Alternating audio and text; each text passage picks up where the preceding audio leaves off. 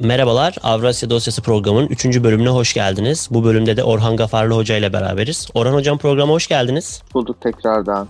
Çok sağ olun. Bu programda Rus muhalif lider Navalny'nin zehirlenmesini ve Rusya siyasetinde rolünü e, konuşacağız. Geçen hafta Putin'in yaptığı yıllık basın toplantısında da e, bu konuya değindi ve Amerika'yı suçladı. suçladı. Şimdi ilk olarak hocam şunu sormak istiyorum. Yani bu Navalny kimdir? Yani muhalif bir lider olduğunu e, biliyoruz ve bunun e, Rusya'daki siyasi anlamı nedir? Putin veya Putinizmin veya Putin rejiminin e, bir sonucudur Navalny. Bununla ne demek istiyorum? Putin uzun yıllardır Rusya'da bir baskıcı bir yönetimle ülkeyi yönetiyor. Dolayısıyla muhalifler, e, muhalif part partiler sıradan çıkıyor. Bir derneğe dönüşüyor veya Putin'in çevresine yakın olan partiler vardır. E, bunlara sistem partileri diyoruz.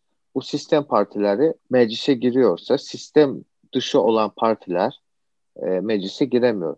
Dolayısıyla bir yozlaşma söz konusudur. Bu tekçe Rusya'da Dolayısıyla sistemin yozlaşması baş verdiğini görüyoruz. Bu tekçe Rusya'ya e, has bir özellik değildir. Bu eski Sovyet ülkelerin çoğunda benzer bir durum söz konusudur. E, muhalif partiler sıradan çıkıyor ve muhalif partilerin, sistem dışı muhalif partilerin yerini kişisel inisiyatifle ortaya çıkmış blogerler, yolsuzluğa karşı mücadele eden kişiler almaya başlıyor. Bu Arap Baharı'nda da böyleydi. Arap ülkelerinde, bu eski Sovyet ülkelerinde de böyle. Navalny de Rus siyasetinde benzer bir şekilde ortaya çıkmıştır.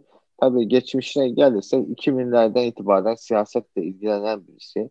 Yabloka Partisi'nin üyesidir. Elma Partisi demektir. E, Türkçesi çevirisi. Bu parti sosyal bir demokrat partiydi. Fakat bu milliyetçi bakışlarından dolayı partiden uzaklaştırılmıştır.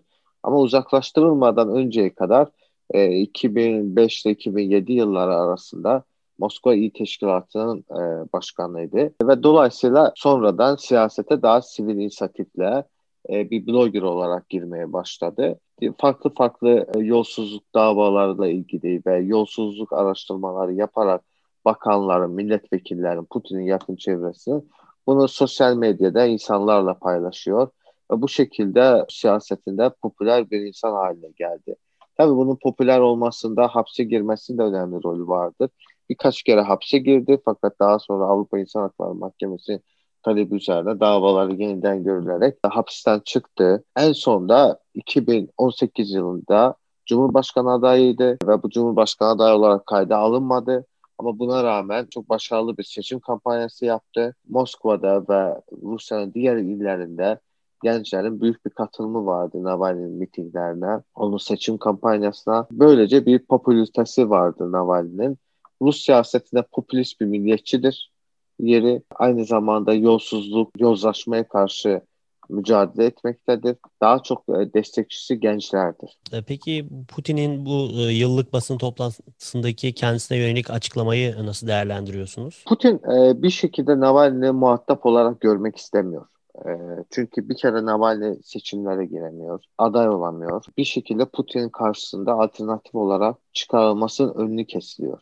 Ve Putin düşünüyor ki ben Navalny muhatap aldıkça Navalny daha da çok popüler olacak. Bunun için de kendisinin de ifade ettiği gibi bu ona bir müspet anlamda kendisini muhatap aldığı anlamında bir şans vermek olur.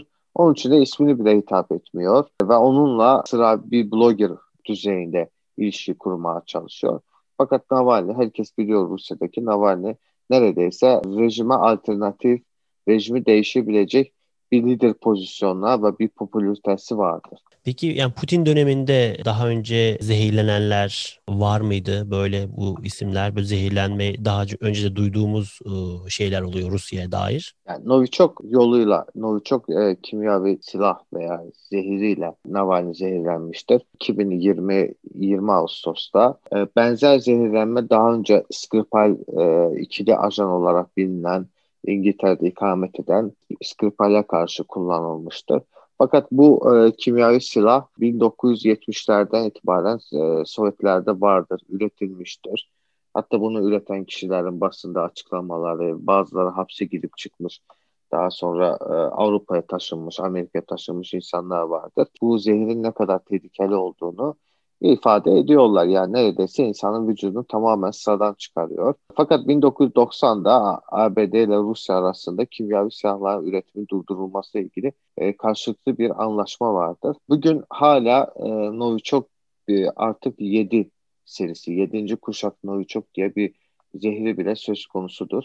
Çünkü bir 70'lerden itibaren 7 e, şekilde üretilmiş bir e, Novichok kuşağı vardır ve bu e, aslında e, Rusya'da, eski Sovyet ülkelerde hatta belki de Afrika'da bile e, siyasi rakiplere karşı rejimlerin ve insanların, güvenlik kurumlarının kullandığı bir kimyavi silah haline gelmiştir. Bununla e, Rusya'da çok kişi zehirlenmiş. Tabii bunu onlardan çok zehirlendiğini söylüyorlar ama ve bunun ispatlanması lazım. Hastanede tedavi edilmesi lazım.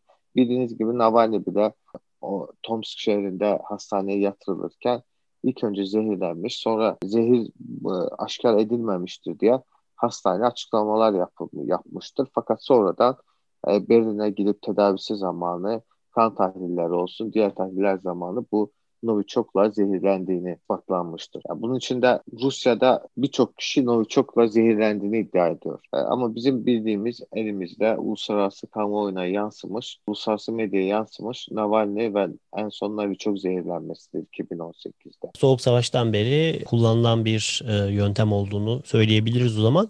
Bir de bunu aslında şey yani burada şimdi muhalefetin tasfiyesinden bahsediyoruz bir şekilde Rusya'dan. E, hem bu Putin açıklamasından sonra bu tekrardan e, sert bir şekilde gündeme gündeme gelebilir mi? Bir de aslında burada şunu e, sormak isterim. Yani e, Rusya'da muhalefet nasıl konumlanıyor? Kimler bunlar mesela?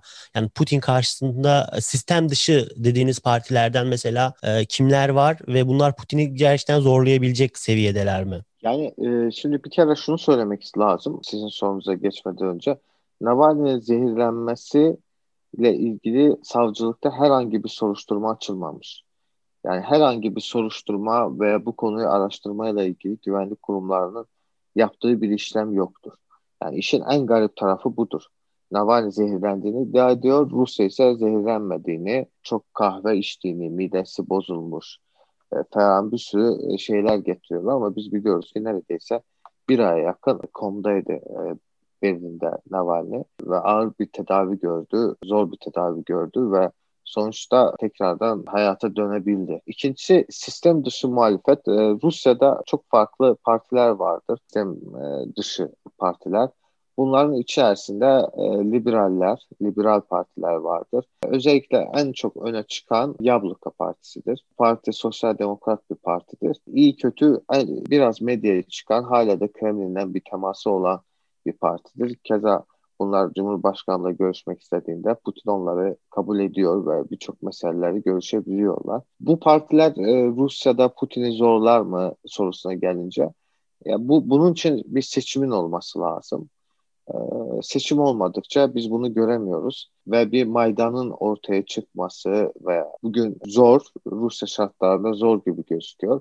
Ama en son 2012 Balotno diye mitingler, protestolar zamanı bayağı insanların dışarı çıktığını ve iktidara protesto ettiğini görebildik. Bir şekilde Putin rejimi veya yönetimi ülkeyi yönetmeye devam ediyor. İstikrarı tekrardan üretebiliyor. Bunun için de bugün zorlayabileceklerini demek çok erkendir. Fakat artan bir Navalny popülaritesi de vardır Rusya'da. Son kapatmadan e, şunu e, sormak istiyorum. Ya bu yıllık toplantılarından bahsettik Putin'in. İşte daha yani geçen hafta da burada yaptığı bir açıklama üzerine bu programı da e, yapıyoruz. Bu yıllık toplantılarının önemi nedir Rusya'da? Yani bu genel olarak bu çok yani uzun yıllardır Putin'in yaptığı bir gelenek mi? E, onu da e, sormuş olayım hocam. Ya tabii bu uzun yıllardır bu yapılıyor. Bu programlar e, yıl sonuna doğru bu bütün bölgelerle görüşülüyor, sorunlar dinleniliyor. E, bu sorunlarla ilgili çözümler üretilmeye başlıyor.